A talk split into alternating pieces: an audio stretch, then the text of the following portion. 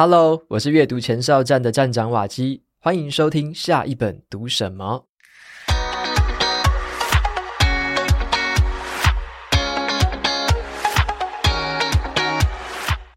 今天我要跟大家分享的这本书叫做《身体喜欢你这样睡》。哦，这本书它是以一个科学跟临床为出发点，提供我们一个独创的这种睡眠问题的评估表，让我们先透过评估测验之后，找到最适合我们自己的方法去对症下药。那今天呢，我就邀请到这本书的其中一位作者吴嘉硕心理师来接受访谈，跟我们一起分享一下怎么样去改善一些睡眠的问题。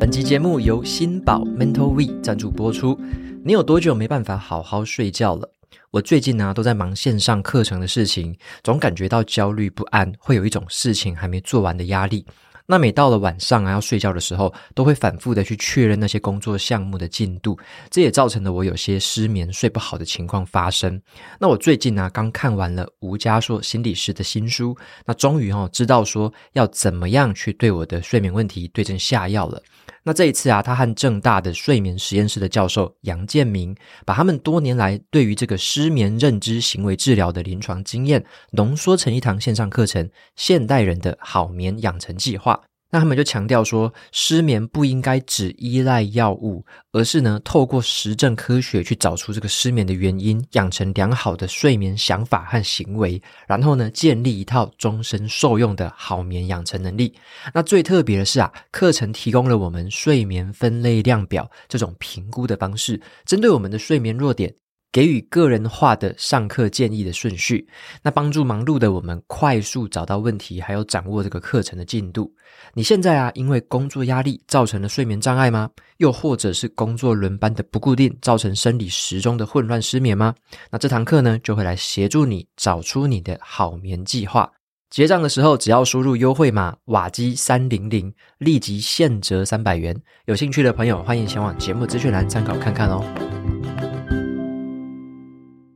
那我首先先请嘉硕老师跟听众朋友们打声招呼。Hello，瓦吉好。Hello，各位听众朋友，大家好，我是吴嘉硕临床心理师。Hello，嘉硕老师，很开心可以邀请到你，因为我就想跟听众朋友简单介绍一下，就是因为嘉硕老师有二十多年的这个行为睡眠医学，还有这个失眠治疗的临床经验呐，而且你的演讲有超过了五百多场，然后主要推广的就是一种非药物治疗的一个方法，然后在推广睡眠方面啊，这个部分你是不遗余力哦。所以我首先第一个问题想先从嘉硕老师。可能个人的这个故事还是聊起啊，就是我看你在学生的时候是读心理学的研究，那为什么后来就是会完全的全心全意的投入这个失眠治疗的这个领域里面呢？是那时候是有遇到类似失眠的困扰吗？怎么会对这个领域产生这么大的兴趣？好，那我先说，我很少被问这个问题哈，因为一来有可能是临床工作已经二十年了，嗯，所以这个问题换句话说也是很早、很早、很早以前的问题了哈。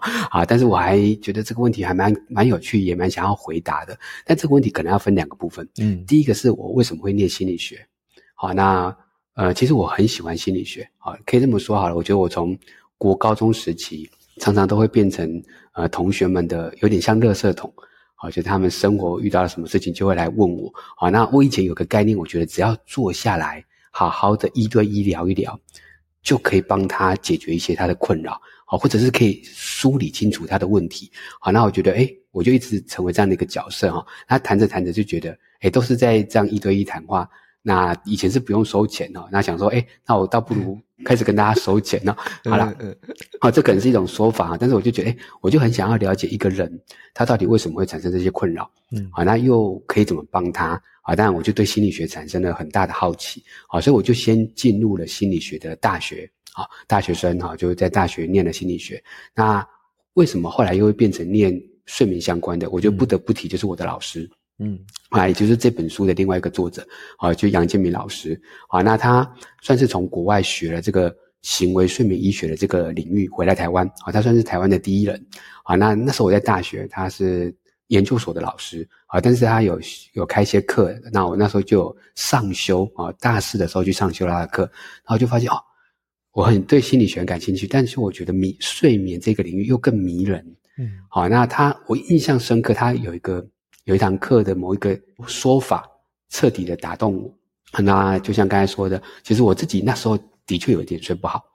啊，那老师在课堂上说了一件事情，他说睡不好的人不要觉得那么可怕，也许你的睡不好让你活下来了。嗯，哎，什么意思呢？他就回到了远古时代啊。如果我们回到两千年前，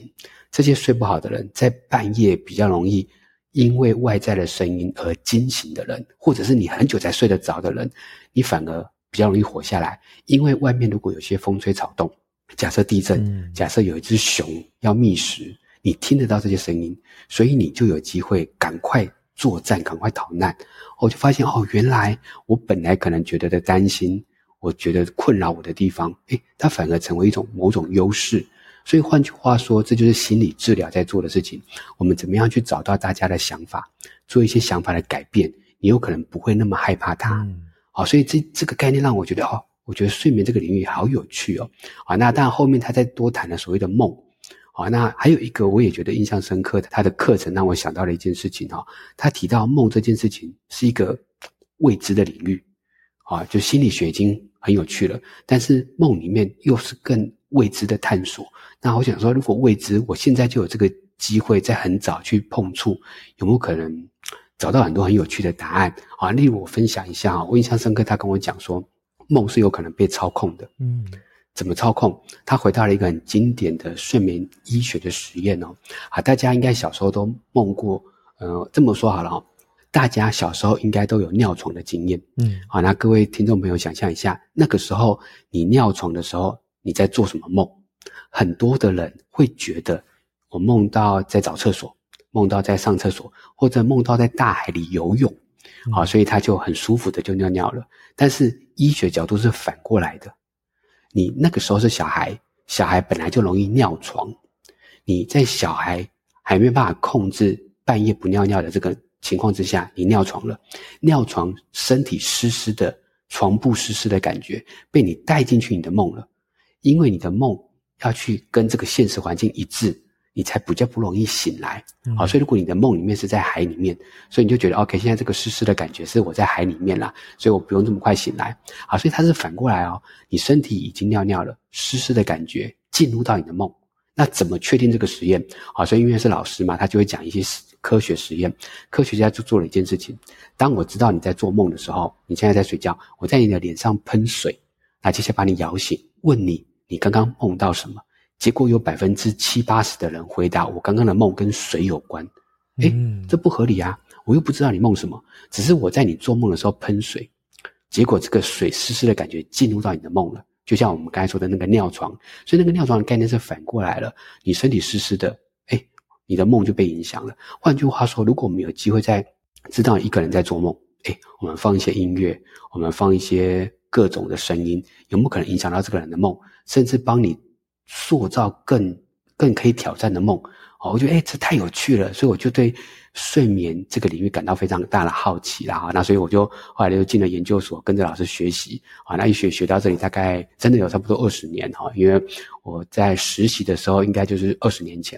啊。那所以跟老师认识了这么久啊，那这次很很高兴有这个机会，就是哎结合老师的专业，他真的比较偏理论，比较偏老师啊，但是我比较偏。临床是比较接近个案，所以我们把它包装在一起，好，所以就完成了这个作品啊。但是这个问题很好，我觉得可以先分为什么我对心理学有兴趣，接下来再进一步对睡眠行为这个医学有兴趣。嗯嗯嗯嗯，诶，那个嘉硕老师，我刚刚想到一个问题，就是比较科普的啦，就是因为我们一般来说，像我自己想要问这个问题，我也不确定说到底我的理解正不正确，我想要请老师就特别帮我们说明一下，就是因为听起来好像在医学上面，好像是把失眠或者说睡眠不好这件事情，好像是当成一种病状，一种疾病。有时候好像会用药物啊，例如说失眠药什么的去治疗它。嗯。但是你刚刚提到在心理学上面，好像是比较会把它当成是一种好像是行为的或认知上面的一些问题，然后会用那种非药物的，就是不是给人家吃药的那种方式去调整。然后有哪一种比较好吗？或者是我们平常的民众要怎么样去看待失眠这个问题啊？好，的确哦，失眠这件事情它。从很久以前的这种对于疾病的了解来讲，他其实扮演的角色一直在改变。嗯，他早期甚至被定义成是他是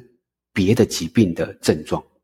啊，例如你是忧郁症的人，你因为忧郁，所以你睡不好或睡太多，啊，你是焦虑的一种症状，所以它本来最早期甚至是别的疾病的附属，哦，但是后来发现它应该是独立成为一种睡眠的疾病，好，但是构成这个睡眠疾病的原因又有很多种，不得不说有一些偏生理的，啊，例如有些甚至是。呃，睡眠呼吸的问题，我们叫做睡眠呼吸中止症，它就偏很生理的，它叫做生理的检查跟生理的治疗。啊，那有些可能就是，哎，你真的缺乏这种某些微量元素，或者是你需要镇定类的安眠药帮你放松，所以不得不说药物有它的作用。啊，但是药物的作用，我觉得它比较偏，嗯，在更早期，啊，大家可能没有别的方法，就觉得赶快吃药，啊，那透过药物就可以得到这种。平静下来的效果，所以你就睡着了。但是我觉得现在的人也越来越重视健康，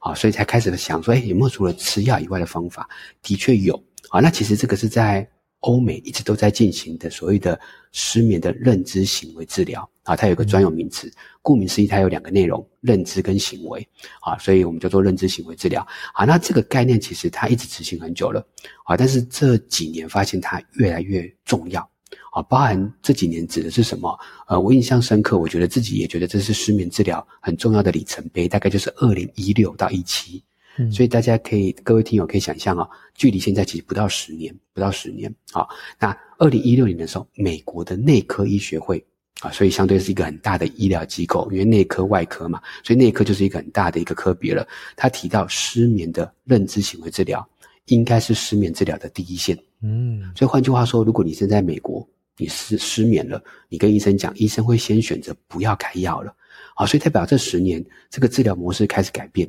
好，医生会叫你先试试看，好，我们今天要分享的这个失眠认知行为治疗，好，那隔一年，二零一七年，欧洲的睡眠研究学会也提出类似的声明，他提到一样，失眠的第一线是这样的一个失眠认知行为治疗以外，他多提了一件事情，什么时候要吃药？药物是你没办法取得这样的一个认知行为治疗。或者是认知行为治疗没有效了，所以他把药物甚至放在第二线。嗯，好，所以这个概念，我觉得它是一个很很新的这个失眠治疗的一个模式的改变。好，那这个这件事情也影响到了东方，包含台湾的医疗模式。好，所以台湾也有像杨老师这样的专业人员跟我，我们就开始在台湾睡眠医学学会下面一样推动这样的一个失眠认知行为治疗。所以现在台湾也有越来越多的专业人员会这个方法。也可以提供大家不吃药的方法。好，那什么叫失眠认知行为治疗？哈，所以它如果跟药物比，我觉得啦，在大多研究角度来看，它可以说是一样有效。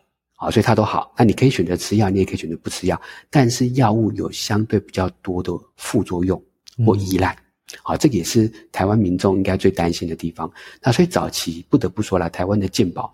做得很好。啊，所以大家很快的就可以拿到药物。啊，但是相对的，你很快的吃药就会有一些药物的副作用。好，所以我们现在开始学，觉得我们提供了另外一个选择。啊，那它一样有效，所以但是它比较麻烦，不得不说，因为有时候我们一比哈，吃药大概三十秒就可以解决了嘛。哈，你把药找到，吞下去，喝个水。对对，但是你要做一个睡前的放松训练，去得到这个药物的效果，有时候要花十分钟。三十分钟，但是说真的，它除了耗时以外，它很少什么样的明显的副作用，好，所以我们就开始推动这个方法。那我觉得现在的民众也觉得 OK，我要健康，好，那我用更健康的方法，像这样的一个失眠认知行为治疗，好，那稍微聊一下失眠认知行为治疗，它其实就有两个成分嘛，认知就是做想法的调整，所以就像我们刚刚说的，哎，睡不好的人，好，我现在发现我好像比饿其实都会跑出气球了。哎，它会自动辨识，是不是？对对，有没有？也有，那边也看到哈。有有有。因为我发现已经几次了哈，哈，对对对。我发现现在这个直播的功能好像有时候会这样。我记得好像还可以长时间比个赞，它会跑出。诶，真的耶！你你那个是什么软体？怎么会这样判断？我没有诶，我发现我最近发现我做几个直播的演讲都这个样子嘞。好酷！哦反正有时候会有点点干扰，所以大家等下会一直不小心看到气球或一个赞。这这画面非常的活泼。好好好，OK 好，所以回到，所以它有两个成分，然后一个是认知，所以就像刚才说的，我们抓到一些想法，例如你本来对睡不好很害怕的，但是诶原来睡不好甚至有正面的价值，好，或者是这些想法的改变，我们有时候会去。强调。所以有时候我们在聊天误谈，其实我们背后有很多心理学的理论去抓你的想法。好，所以这个是认知行为治疗的一块。另外一个叫做行为，所以我们会做一些行为的介入。例如，我们会告诉你你几点睡，或你睡前该不该做放松。但是，到底要做哪些行为的介入，我们有时候要去对症下药。嗯，好，因为不是所有的人都做放松。说真的，也不见得所有人都要调你的作息或改变你的日常生活习惯。你是哪一类的问题，再去做对应的调整，这很重要。好，所以，但是总而言之，我们就会用认知行为治疗的这样的一个方法。啊，它也是国际上。现在最有效的非药物治疗方法，甚至它跟药物相比之下，它可能可以并列它的效果啊。那所以我们想要推动，让大家更了解这件事情。嗯嗯，我觉得这个观念还让我算是一个蛮 refresh 的一个观念，因为可能我们小时候啊，包含可能诶二十年前，可能会觉得说，诶好像要吃药吃药才会改变，或者说才会改善。那现在其实你有提到的，已经变成国际上面包含医学界啊，可能都有这样子的一个共识，慢慢的在产生。那可能也是我们平常民众也要需要知道这样子的一个算是小科普的知识。嗯、那以后遇到这样的问题，其实我们要了解，可能第一个层面，像你说第一线，是不是从这种认知跟行为去做调整？然后如果说还没有办法去调整好的话，那可能医生才会建议说可能会进到药物的阶段这样子。嗯嗯，OK，我觉得这个算是给我还蛮有一个收获的，然后也希望说大家可以借由这个嘉硕老师的分享，然后先了解这件事情。嗯，讲到药物，我就想到，因为我刚才大概分享我在医医院工作大概二十年，我早期十几年是在医院现在自己出来有一个心理治疗所叫好梦。嗯、那这样想想哦，假设十五年前，真的有时候我们谈一谈。因为我们是心理师，其实我们不能开药。可是个案就会觉得，哎、欸，我来你这边跟你聊这么久啊，你没有给我一点药，好像觉得很不对劲。好、嗯，所以的确，我觉得以前的医疗模式啦，真的十五二十年前，大家去医院就要拿一点东西回来，那个就是药。好，那但是我觉得真的说说到现在这五年十年，大家比较不会来问这件事情了。嗯，就觉得 OK，我来好好的做认知行为治疗，做心理治疗，它就是主要的内容了，不会觉得我要顺便拿一点什么。嗯，啊，所以我觉得这真的是医疗模式的改变哦。嗯，OK OK，我觉得这个非常的好，因为可能有些朋友的认知，包含我自己，在还没有跟家属老师或者说看这本书了解之前，其实我可能还会停在旧观念，但是现在对这个失眠治疗就有一个更新的认知了。嗯，嗯，然后刚刚你还有提到一个关键字是怎么样对症下药，嗯，那我觉得也是我读这本书的时候觉得很有收获的一点，因为你在里面把睡眠分成三个系统啊，然后你有给我们在书的一开始就有做一个睡眠问题的测验。然后我做完测验之后，我发现三个系统里面，我有两个系统刚好不及格，就是那个六十分的那个程度，就刚好不及格，是清醒系统跟生理系统刚好不及格。嗯、然后我的第三个系统叫做恒定系统是 OK 的，嗯、那个分数非常的好。然后我就想请问一下教授老师，像我是这两个生理跟清醒很就是刚好不及格的话，那想要问第一个，这个清醒的系统是什么意思？然后，如果这个问有问题的话，那要怎么样的改善的方法？好，那所以我们其实有在做一个系统哦，它就是大家填完这个问卷啊，不管是书里面的或者是线上版本的都一样，嗯、我们会去针对这三个系统啊，刚才瓦基提到的你的清醒系统、生理时钟或恒定系统，那它其实除了这三个系统以外，我们会做一些组合，会帮你分类出来你的睡不好是八大类型的哪一类。嗯，好，那八大类型就是根据这三个系统，好，因为你是这三个系统，你有可能是单一个系统出问题，它就是三类嘛。嗯、那有可能三个里面各选两个，好，所以它这样也是三类嘛。嗯、你有可能是像瓦基这样是清理系统结合生理时钟，好，但也有些人是三个都有，或三个都没有的，就是睡得比较好的。哦、好，那当然这八个人，我们就会建议他看书的顺序或。看课的顺序要跟着改变，啊，这是我们想要有点对症下药的，所以不会所有的人都做同一件事情。好，那回到刚才瓦基的状况啊，你是比较偏清醒系统跟生理时钟。对好，我们先来聊聊清醒系统啊。清醒系统就比较像我刚刚说的，我那时候在大四第一个被打动的那个点，就是紧张焦虑的人就比较容易清醒系统高。哦，所以换句话说，你躺在那里要睡觉的时候，有可能你还在想明天的这个采访。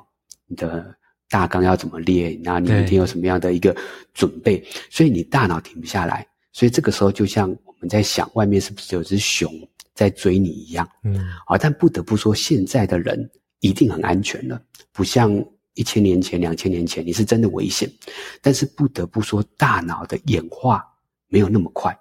它还是停留在有可能要出现危险的状况。所以，我们大脑的这种雷达装置还是会被启动。所以你在想有只熊要来追你，跟你要想明天开会，老板会怎么刁你，其实是一样的启动。啊，所以你可以想象，那你怎么可能睡得好？因为熊要吃你啊！啊，所以有人真的，我在临床上跟个案这样讲的，他们都真的也同意，因为老板就很像那只熊，啊，随时可能 就是办公室可能就走出来，然后可能就是要提醒你干嘛的，啊，所以这个时候你当然就会很难睡得安稳，啊，换句话说，我们就要让睡前说服你的大脑，现在没有那么危险了，嗯，所以如果是清醒系统高的人，啊，如果你得分的结果是清醒系统不及格，你就又一定要针对清醒系统好好的。放松下来，啊，所以有时候我们就会教睡前的放松，啊，那甚至我们会录好一些录音档，因为有时候你自己做放松做一做还是会分心，啊，例如你正在调整你的身体，好好的放松，调整你的呼吸，可是这个时候大脑突然跑出这只熊或者老板的某一句话，你在放松就前功尽弃，所以这个时候我们要抢走你的注意力，这么说好了，所以有时候我们在初学者或者是真的你更需要深度放松的人，我们甚至就会直接给你录音档。啊，那这个是录好的声音哈，啊，那就是像如果你听着一个像我的声音，我们一直跟你讲你现在要做什么动作，你要怎么去把你的注意力放在你的身体上面，啊，光是你听着听着，你就有可能，哎，整个人就平静下来了。那这个时候你的清醒系统降低了，你就比较好让睡眠出现。啊，那这个顺序很重要，其实你的睡眠不是没有了。我们大家的睡眠其实到了该要睡觉的时间，应该都会有，只是它被盖过了。嗯、什么东西盖住它了？大多就是你的清醒系统。你太紧张、太焦虑了，所以这个清醒就像大魔王一样，它盖住了你这个睡觉。所以你要做的事情不是让睡觉更大，没有用。你要让你的大魔王消失。嗯、所以你要用放松训练，用一些降低焦虑的一些。认知行为治疗的内容，好，那把这个大魔王消下来，一旦消下来，你的睡眠就就就在那边等你，嗯，好，所以清醒系统我们通常指的是有焦虑、有压力的人，所以不得不说，我觉得只要有在工作，只要有生活的压力，一定这个系统或多或少都会有，只是高或低而已。对那就是像你刚刚说的，我觉得像我自己有另外一个状况是，我前一阵子啊，就是在嗯大概十二月、十一月左右，我就变成说，我之所以睡不好，是因为我在睡前会一直想到说，诶，我想要规划新的工作的内容，或是新的任务，有新的一些想法想要做，就变成说，好像诶。其实是很兴奋，然后也很很多东西想要去规划，有点像太过兴奋那种感觉。那面对这种感觉，是不是也可以像刚刚你说的，我应该要试图去找一个方法，像你说，可能是听不同的声音，或者说进行一个睡前的怎么样的仪式，让我不要一直去挂念着那些会让我开心、会让我兴奋、会让我期待的想法，而是用你刚刚说的那个方法去降低这些的。这个声音的大小是这样的意思吗？嗯、好，所以瓦基这边，也许我们可以先回到各位听友，一定都有类似瓦基的这个经验，就是隔天有一个很兴奋的事情，例如你国小隔天要去远足，嗯，应该很多人在前一天都会兴奋到睡不着，或者是要出国，出国的时候也会，对对对，因为因为太少见了嘛，就太期待了。但不得不说，这个大脑的兴奋就跟熊要追你，其实也有点像。嗯，因为你启动的身体感觉是类似的，例如你心跳加快，因为你很亢奋嘛，你呼吸加快，你甚至肌肉有点紧绷。好，那开心的人是手足舞蹈，紧张的人是发抖，但是他都是用力了。好，所以其实他很像。那所以我们这个时候，你如果已经困扰了你，就一样，你要在睡前把这个兴奋稍微收敛下来。好，那怎么收敛哈？第一个当然你可以做放松，但我觉得有时候放松它有点是。一个方法，但是我觉得它通常已经是你紧张起来了，你才要做放松。嗯、如果你现在已经知道你想这个你会紧张，我会建议啊，我们在书里面或课程里面，或者是我自己常推动的一个概念，叫做睡前四个 B，嗯、你把它一个步骤一个步骤的让大脑平静下来。好，那这个四个 B 就是有一个顺序嘛，哈。那第一个 B 通常我就是洗个澡，嗯，因为洗澡就是一个冷静的一个机会。好，那所以洗完澡。第二个其实刚刚好，就是在符合刚刚说瓦基如果有这个习惯，我会建议把它写下来，不要带到大脑，也不要带到床上。嗯，啊，就是 OK，我上床之前哦，OK，我写下来，我可能有什么兴奋的事情，但这些东西写下来以后，告诉我自己，我隔天早上用更有效率的时间或更理想的时段规划它，所以我把它放到某个位置，嗯，所以我们叫做烦恼记事本，嗯。好，那第三个 B 就是做一个放松，做一个呼吸训练。好，那这个当然就是我说的，我们可以录一些录音档给大家。第四个才是回到你的 bed，你的床。好，所以有一点仪式性的，让你的睡觉之前这些想法可以被平静下来。好，那这个针对是如果已经困扰你的，啊，但是我觉得我这边额外分享一个概念哈，如果你久久因为这个状况兴奋到睡不着，也没关系啦。嗯啊，因为它久久才一次而已。因为真正失眠的定义是一个礼拜要大于三天这个状况，哦、而且持续了超过三个月。好，所以换句话说，如果你要出国，你不可能一个礼拜出国三天嘛，对不对？对，好，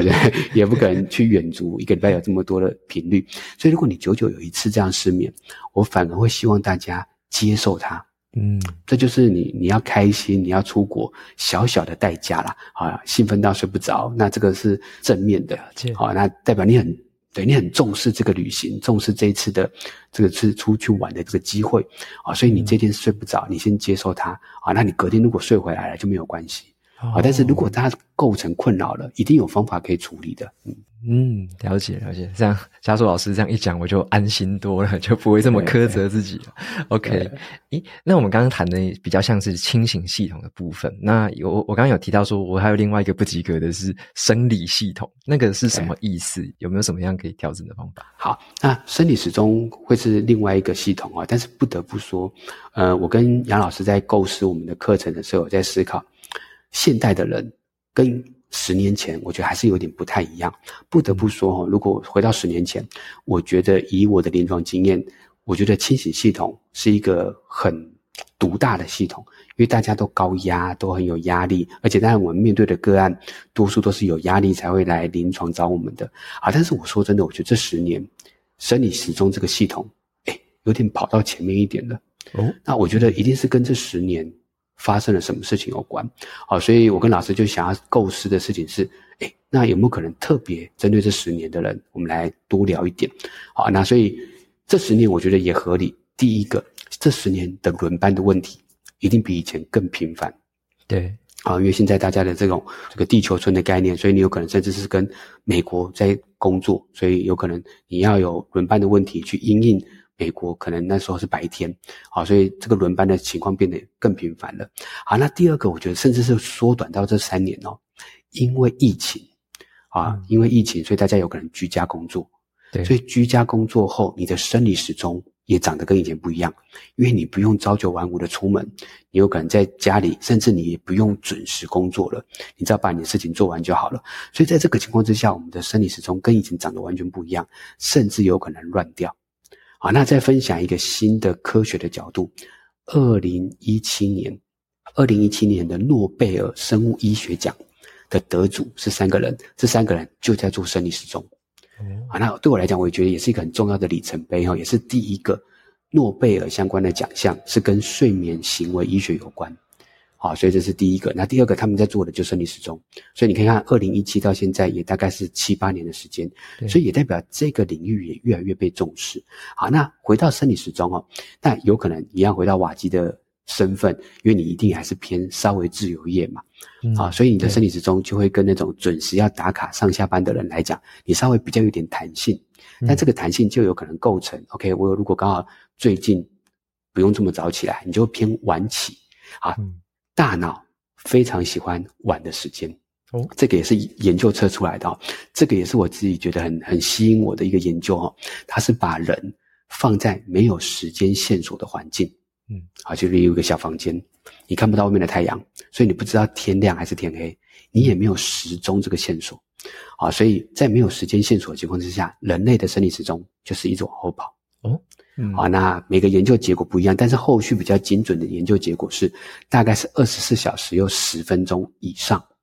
所以我们每一天的内在时间都是往后跑的。嗯，好，所以如果你的工作不需要你一定要固定的时间起床，你的时间就往后跑。好，那在往后跑的情况之下，跑了一段时间，他就会喜欢晚起的时间。好，所以举个例子来讲，好，那现在这也是杨老师在两千零一年。最我觉得很重要的一个研究哦，它测到连续两天，好，大家可以评估一下你自己周休二日的人，连续两天晚起两个小时，假设你平常六点起来，假日你就睡到八点，大脑就会记住八点的时间，对，他甚至会误会你礼拜一还可以再睡到八点，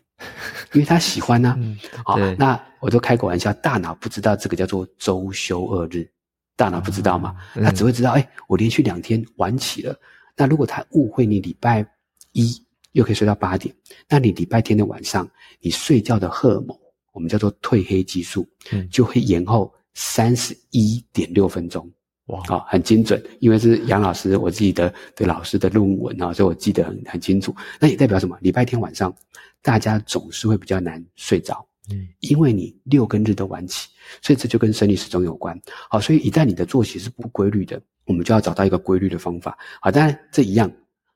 找到生理时钟的问题，我们还要再更细致一点，你的生理时钟到底是乱到什么程度？好，所以我们会给你填睡眠日记，知道你每天的作息，接下来我们就会抓到你应该要规律在几点到几点。好，那当然书跟课程都有这样一个方法，好，但是大家生理时钟很有趣哦，都是往后跑的哦。好，但我讲到这个，我就可以开个玩笑啊，所以我常常跟大家讲说，如果你知道这个理论了，你跟别人约会迟到十分钟。你可以跟他讲一下，这个是生理时钟的特性哈，有 这个研究的结果啊，所以你可以有十分钟的弹性啊，但如果超过十分钟，就不是生理时钟的问题了，对不对？哦，哎、欸，我我刚刚恍然大悟诶，原来你说礼拜天晚上不好睡，我觉得又要加上你说清醒系统那个问题，就是除了延后三十分钟，而且又会想说啊，星期一又要上班了，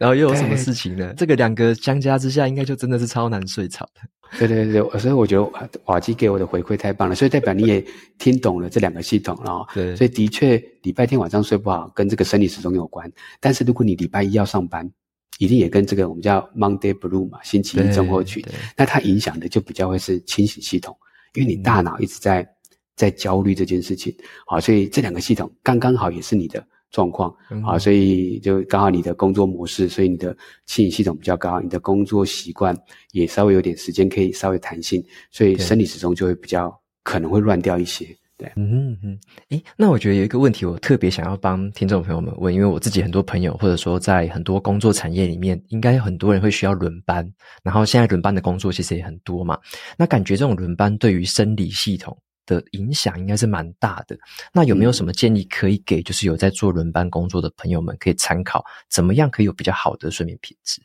好，轮班这个问题啊，当然会根据每一个人的轮班模式不一样，我们会有各自的计划啊。因为轮班太复杂，有那种做一休一、做二休二，或者是这种大夜小夜白班的轮法。好，但是大方向，好，我自己觉得可以记得一件事情是塑造自己轮班工作的日跟夜。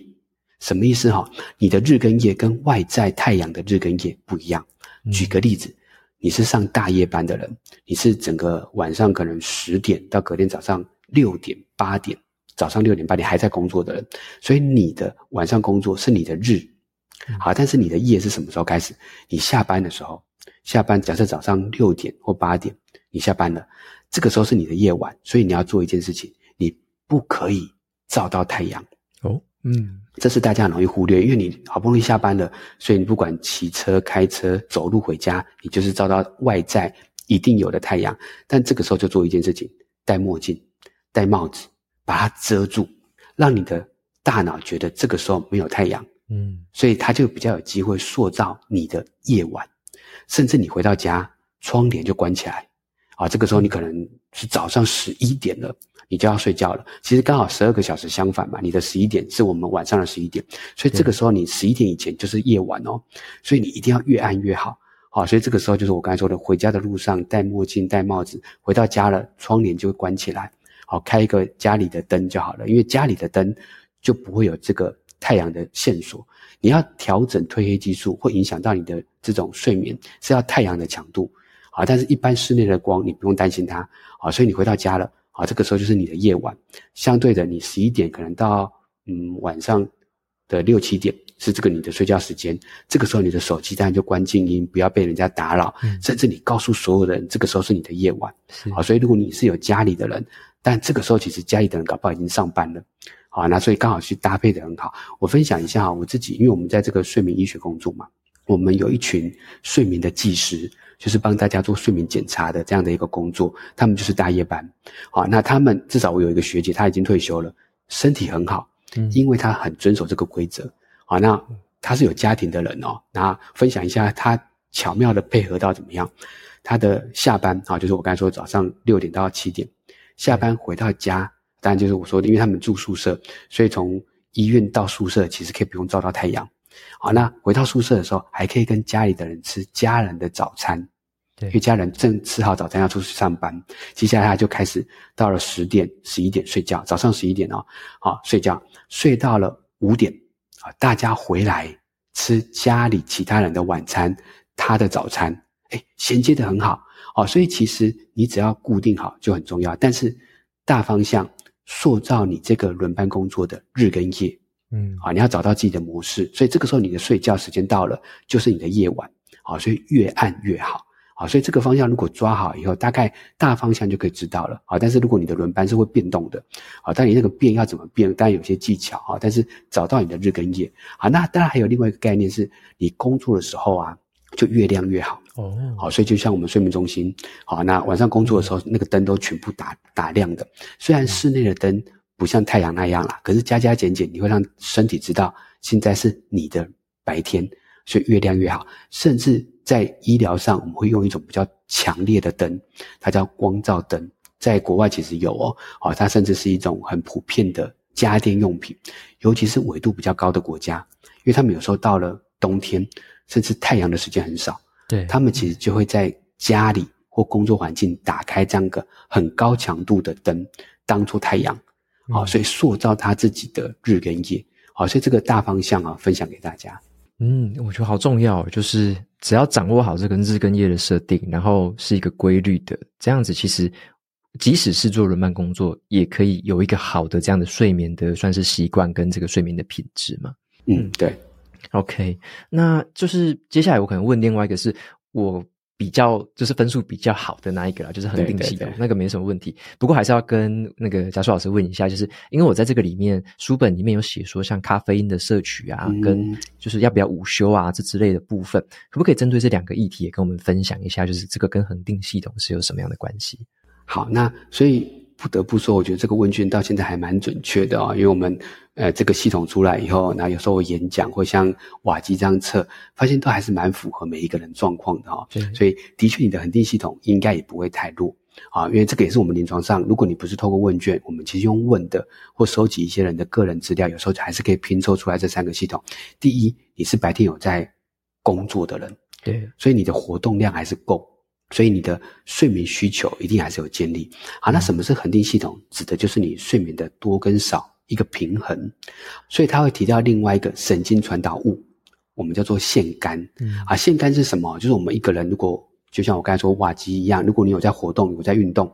我们就会产生一些能量的代谢，这些能量最后就会变成一个废物，叫做腺苷。嗯好，那这个腺苷就会跟我们的大脑结合，提醒我们累积一个量了。我需要睡觉了，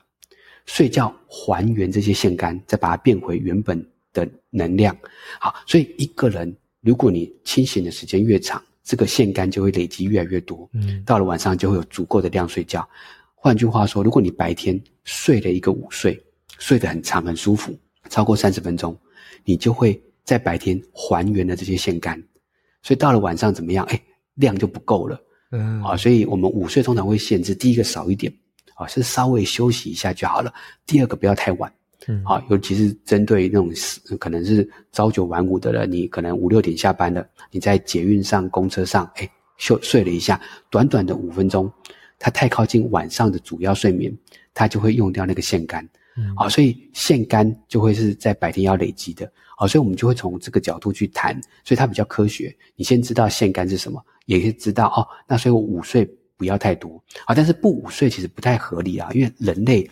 的生理时钟中午是需要休息的，包含中午的时候我们的体温会下降，包含中午的时候我们的大脑的警觉程度是最低的。嗯，好，这个是测一些心理学测验的结果哦。到了中午，哎，结果我们的人的警觉度下降。好，那这个警觉度下降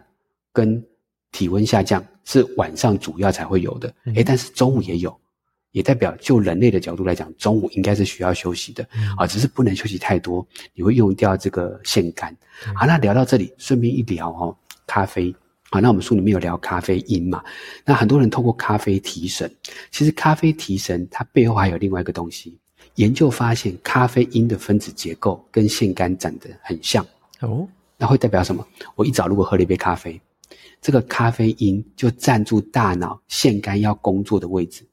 嗯，所以换句话说，我白天产生了一堆很累的腺苷，它没有地方去结合，所以我有时候开玩笑，咖啡因就叫做站着茅坑不拉屎哦，啊，就是它先占住了腺苷的那个位置啊，那所以大脑就没办法接收到这些在后面排队的腺苷。啊，那所以它就会让你不会那么累。所以咖啡因除了它本身刺激的提神以外，它会让这个腺苷在后面排队等待。好，那所以换句话说，如果我是早上喝咖啡，咖啡因大概三到七个小时它就会代谢掉。对，我所以我抓八个小时为上限。所以如果我八个小时后，这个咖啡因被代谢掉了，诶，后面的腺苷就可以再结合，就可以再提醒你的大脑，OK，你够累了，你要睡觉了，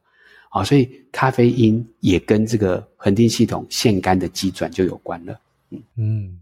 诶，所以说这个也不能太晚喝的原因是这样，对不对？就是假设我可能好晚上七点喝个咖啡，结果晚上七点喝这咖啡把那个腺苷的位置全部又把它占走了，然后变成说那个想要睡的感觉就完全不见了，那这样可能还没代谢完就。就是睡眠时间就被影响到了，是这样。对对对对，所以你就变成那个腺苷新产生的腺苷，它就要在咖啡因后面，啊，所以他就变成有可能就会没办法睡着啊。但再分享一下啊，如果有这个概念，你会说，哎，有些人为什么晚上喝咖啡没有影响？嗯，啊，第一个当然因人而异，第二个我自己发现哈，我是会喝咖啡的人，但是我觉得咖啡因会影响到我睡觉，所以我很遵守。我三点以后不喝咖啡，好，所以如果我出去有人要问我要不要喝一杯咖啡，我会先看一下时间，好，三点了我就不喝，好，但是我后来发现我有一个阶段，我晚上可以喝，是什么时候？当爸爸的时候，嗯，啊，因为我累到不行，累到我昨天晚上都没有睡好，所以我的腺苷怎么样？太多了，嗯，所以反过来我的腺苷一直都没有被还原好，啊，因为当爸爸就是可能要晚上都被小孩打乱这个睡觉，所以我累到不行的时候，我的腺苷太多了，所以这时候咖啡喝下来反而没有办法去找那个 位置，没有效果。对对对对，所以蛮有趣的。所以那时候我逆向操作，就觉得 OK，咖啡因我就变成晚上还可以享受喝一杯热咖啡啊，那就哎晚上还是没有什么影响，因为太累了。好，但这个是例外的情况啊哈。对，了解了解了解，比较例外的情况才会这样子。对对对。诶，小树老师，我们刚刚聊的就是在书本的本身嘛。那对，因为其实书本之外，就是因为现在大家可能像像在疫情之后，很喜欢就是线上课程的媒介嘛。嗯、然后你最近也有准备推出这个线上课程，叫做《现代人的好眠养成计划》。那我想要请教，就是说，那这个课程的形式跟书本有什么样不一样的地方吗？然后是更适合怎么样的人可以选择这个线上课程的这种学习方式吗？好，所以的确，我们这次花了很多的功夫，哈，就是想要把这个概念，其实除了书，还有线上课程，就是把它包在一起。好，那这样我自己其实比较推荐线上课程，哈，因为，呃，但我觉得跟现代的人学习模式有关，啊，但我认真在想，为什么我很想要用线上课程，是因为不得不说，我们刚才在拆解这三个系统，其实它稍微有点复杂，但是它又很重要，好，但是如果大家是看文字，我觉得还要花点时间。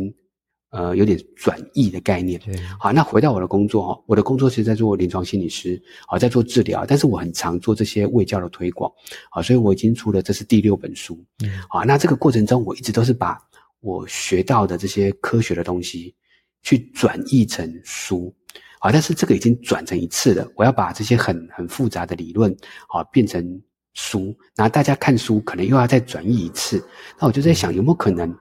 我这个过程，大家知道我怎么转译的，直接用讲的给大家听，对，所以大家就可以用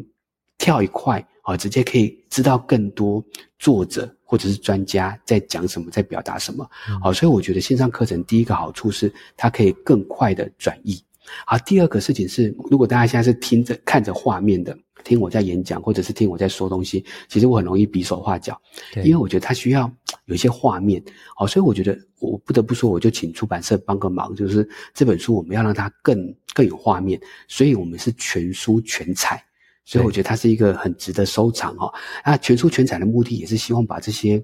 理论、这些图像可以活一点出来，但我觉得书还是有限。如果我们变成是线上课程，因为它可以可能有些动画，它有机会让这些东西更活灵活现啊。例如我们刚才谈这三个系统，我分享一下这三个系统，我觉得我做了一个很很巧妙的组合。好，这三个系统我刚好用三个颜色，就是轻盈系统是红色，因为跟紧张焦虑有关嘛。生理时钟它毕竟跟太阳有关，所以我把它用成黄色。嗯，好，那恒定系统。它跟你的平衡有关，所以什么东西最平衡？我觉得是大海，嗯，所以我用了蓝色，所以它刚好是三原色，啊，所以那接下来如果是两两系统组合，它就会形成另外一个颜色，对，例如红色的气体系统，再加上黄色的生理时钟，它就会组合出橘色的，对，啊，所以它就会有另外一个颜色。那每一个系统，我们就用了一个很很可爱的陪伴精灵。要陪伴你解决这个睡眠问题，那它就需要画面，好，所以我们就创造了八个陪伴精灵，刚刚好巧妙的都是这几个颜色的组合。那如果你是三个都有问题，就会变成是一个黑色灰色的一个陪伴精灵，好，所以我觉得那画面很可爱，好，所以我觉得只有线上课程才有机会，好，所以接下来我们的线上课程就是会帮你找出你这八类，那接下来它就会活起来，就变成八个角色。去陪伴你解决你的睡眠问题，好，所以第一个线上课程，我觉得它比较活泼啦，哈，我觉得它可以更直接的解译，好，那第二个，我觉得线上课程我们做了一件事情，是把它拆解成很多片段，对，那当然书也是很多的章节了哈，但是我们因为你分类出来了八个类型，我们会给你专属的观课顺序，嗯，啊，接下来我们就把这个观课顺序拆成很多的模组，那我们就会告诉你，你会先要看哪几个段落。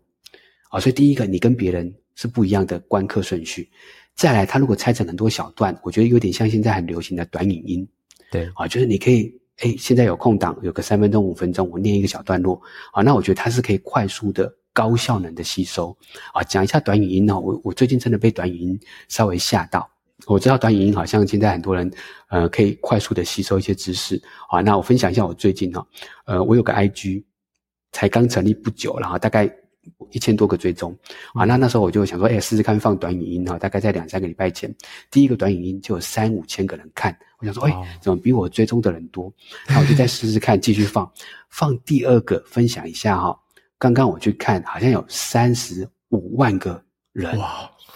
我就想说，哎，到底怎么 怎么传出去的？好，那但是也代表大家很需要快速的去整理一些讯息，好，就是帮瓦基现在在做的这样的一个。呃，整理资讯的方式，所以我在想说，线上课程有没有可能也是一样？我们会拆成很多的小单元，但重新排列组合。好，所以我觉得第二个好处，是它比较可以快速的吸收。对，好，那所以我觉得线上课程还是有它。这样的一些优点，对，啊，那在我我觉得我们也想要把更多的美材分享给大家，就像我们刚刚说的，如果你是清醒系统出问题的人，你需要放松训练，对，啊，那放松训练就需要录音档，对，那这个就是文字可能没办法提供的，啊，所以我就觉得我们也一样可以录制一些放松训练，啊，那大家就可以在睡前打开这个录音档，啊，那目前应该是我来录了哈，啊，因为蛮多人回馈我的声音还蛮有这个。催眠效果的，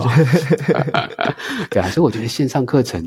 就可以结合这些优点，对，所以包括我们刚才说的比较直接的转译，啊，或者它是很高效能的吸收，啊，或者它可以提供更多的影音的媒材。是是是，因为刚刚我前面那个有一个问题在问你说那个睡前的那个仪式要什么声音的时候，我就不太好意思，因为我想说书本里面没有这个东西啊。对对对对，可是后面像你现在分享的跟我们说，诶，线上课程其实会有这样子的档案，然后会有这样子的录音，这个给我们去听的时候，我就觉得哇，那等你这个课程出来，我一定马上就去看啊，马上把它下载回来用这样子。对对对对对对对。然后我看你的课程介绍里面还有一个很特别的地方是，你说还有四堂的这个加码的直播。然后是可以跟这个讲师啊，在线上可能可以讨论啊，可以请教的。那想要请教一下，这个直播的加码是怎么样的一个形式？原则上，因为我们这次课程的呃平台方叫新宝，那他们其实就有做很多这种直播的分享模式。嗯，好，那所以第一个，我觉得我们就善用它的这个系统。好，那我就觉得，哎，既然有这个机会，大家买到这个课程，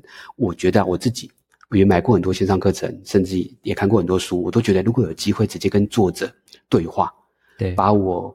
这段时间看你的课程、看你的书有的问题直接问你啊，那直播嘛，我就会好好的来回答。好，所以我就觉得，哎，如果这个机会，我觉得可以回答大家的问题。那呃，就是我们现在谈了这么久，我相信瓦基应该有感觉到，我其实很爱回答问题啦。是啊，是有点像我的工作哦，就是大家就是来到治疗所问我问题，那我就回答，然后我就觉得，诶光是回答问题，我觉得就是一个我还蛮擅长的。那我也蛮觉得大家可以解答自己专属的疑问，还是回到对症下药。好，所以第一个我觉得，那我们就来办直播。好，那直播可能至少四次。好，就是针对每一个系统啊，或者是针对整体的课程去做一些设计。啊，所以第一个是我觉得可以用直播。第二个，我觉得就算你没有问题，我觉得也许你也可以听到别人的问题。对，啊，所以这个就是我觉得至少你也可以多增加一些学习的机会，啊，就会知道啊，原来别人可能对某个某个问题可能提出了疑问，哎，你就更有学习，好，所以我觉得这个也是更全面的一个学习，好，所以我觉得我想要提供直播，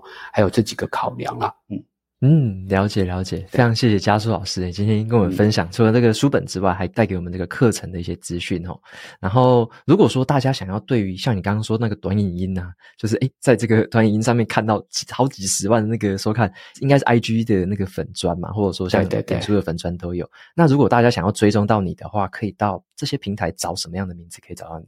我的名称现在都叫做睡眠管理职人 Dash 吴嘉硕临床心理师，好，所以包含有。呃，脸书的粉砖或者是 IG，好，那我现在工作的地点叫做好梦心理治疗所，好，所以好梦心理治疗所也有自己的。粉专跟 IG 哈，不过它比较以这种治疗所的一些公告为主了哈，但是也比较好找得到。好，那我现在也设法也让这些资讯也会放在治疗所这个平台。好，但个人平台大家都找得到。好，那的确哈，我现在应该会蛮主力把这些短影音再分享更多给大家。哈，那就是我有时候会透过一些线上的演讲，我就会侧录，好，那就会把这些内容稍微找一些精华分享给大家。但是。的确，我觉得短语音虽然它快速吸收，但是有时候资讯量其实短时间内太多进来了，分散有点复，就是一段一段的这样子。对，嗯、所以我觉得，当然你可以借由这些东西，大概知道哦，吴心你是想要表达什么，或者是认知行为治疗是什么。好，当然如果你要知道全貌，当然就是书或线上课程，它就是把这些东西直接拼凑在一起。对，所以我觉得它有点是散兵啦。对，啊，但是如果你要有一个团队。有一个更完整的，我觉得当然就是线上课程或书。好、嗯哦，那因为我觉得这个我自己分享哦，我今天其实早上才做了一件事情，好、嗯哦，就是我把我有过的睡眠的书全部把它拍下来。啊，因为我我以前有一个习惯哦，就是只要坊间有出睡眠的书，我就会把它买下来，嗯、因为我觉得我就很好奇大家在讲什么。好，那我今天一算，结果我现在有一百零四本。哇，跟睡眠休息有关的书，的 对对对哈。但后来我没有每一本都买了，但是想要跟大家分享的事情是，就是我我觉得我看过这么多书了，我觉得至少我们现在在做的这个书跟线上课程啊，因为一来是找了杨老师进来加盟嘛，啊，就是他就是一个。很很很权威的角色了，对对。对对对，等于他是我们所有人的老师了嘛，所以我就觉得，哎，找他进来，我们来加分，然后再来这样的一个客制化的评估跟专属的看课顺序，至少是我觉得这一一百零四本书里面没有没有人这么做的，嗯，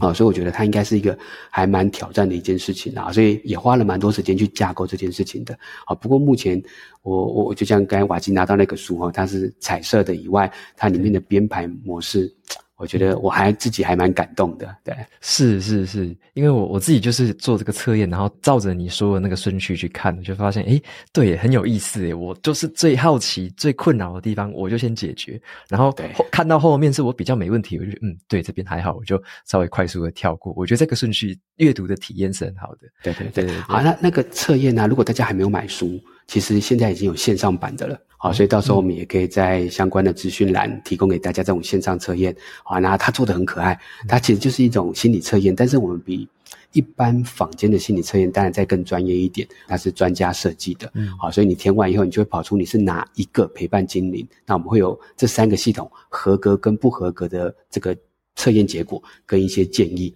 好，那甚至你就可以稍微得到一些方向了。好啊，好啊，诶，嗯，教授老师，我就把你刚刚提到的，包含粉砖的资讯啊，包含你说这个测验的连接，我再跟你索取，嗯、然后我就一并的放在资讯栏，然后让听众朋友们有兴趣就直接去看。好，好，那就非常谢谢教授老师今天的这个分享。我觉得其实我刚跟你问的过程，我还想再问更多啦，但是我觉得说，哎、嗯、这个时间的问题啊，不然的话，我就每个问题都好想再继续细部的问，继续的请教这样子。对，那大家有兴趣的话，可能就是也期待嘉硕老师的课程推出之后，也可以透过课程的方式，这样更生动的学习跟吸收。嗯，那节目到这边就进到尾声。如果大家喜欢今天的内容，欢迎订阅下一本读什么，然后也可以订阅我的免费电子报，每周都收到最新的读书心得，还有好书金句。那我跟嘉硕老师就跟大家说拜拜喽。OK，拜拜。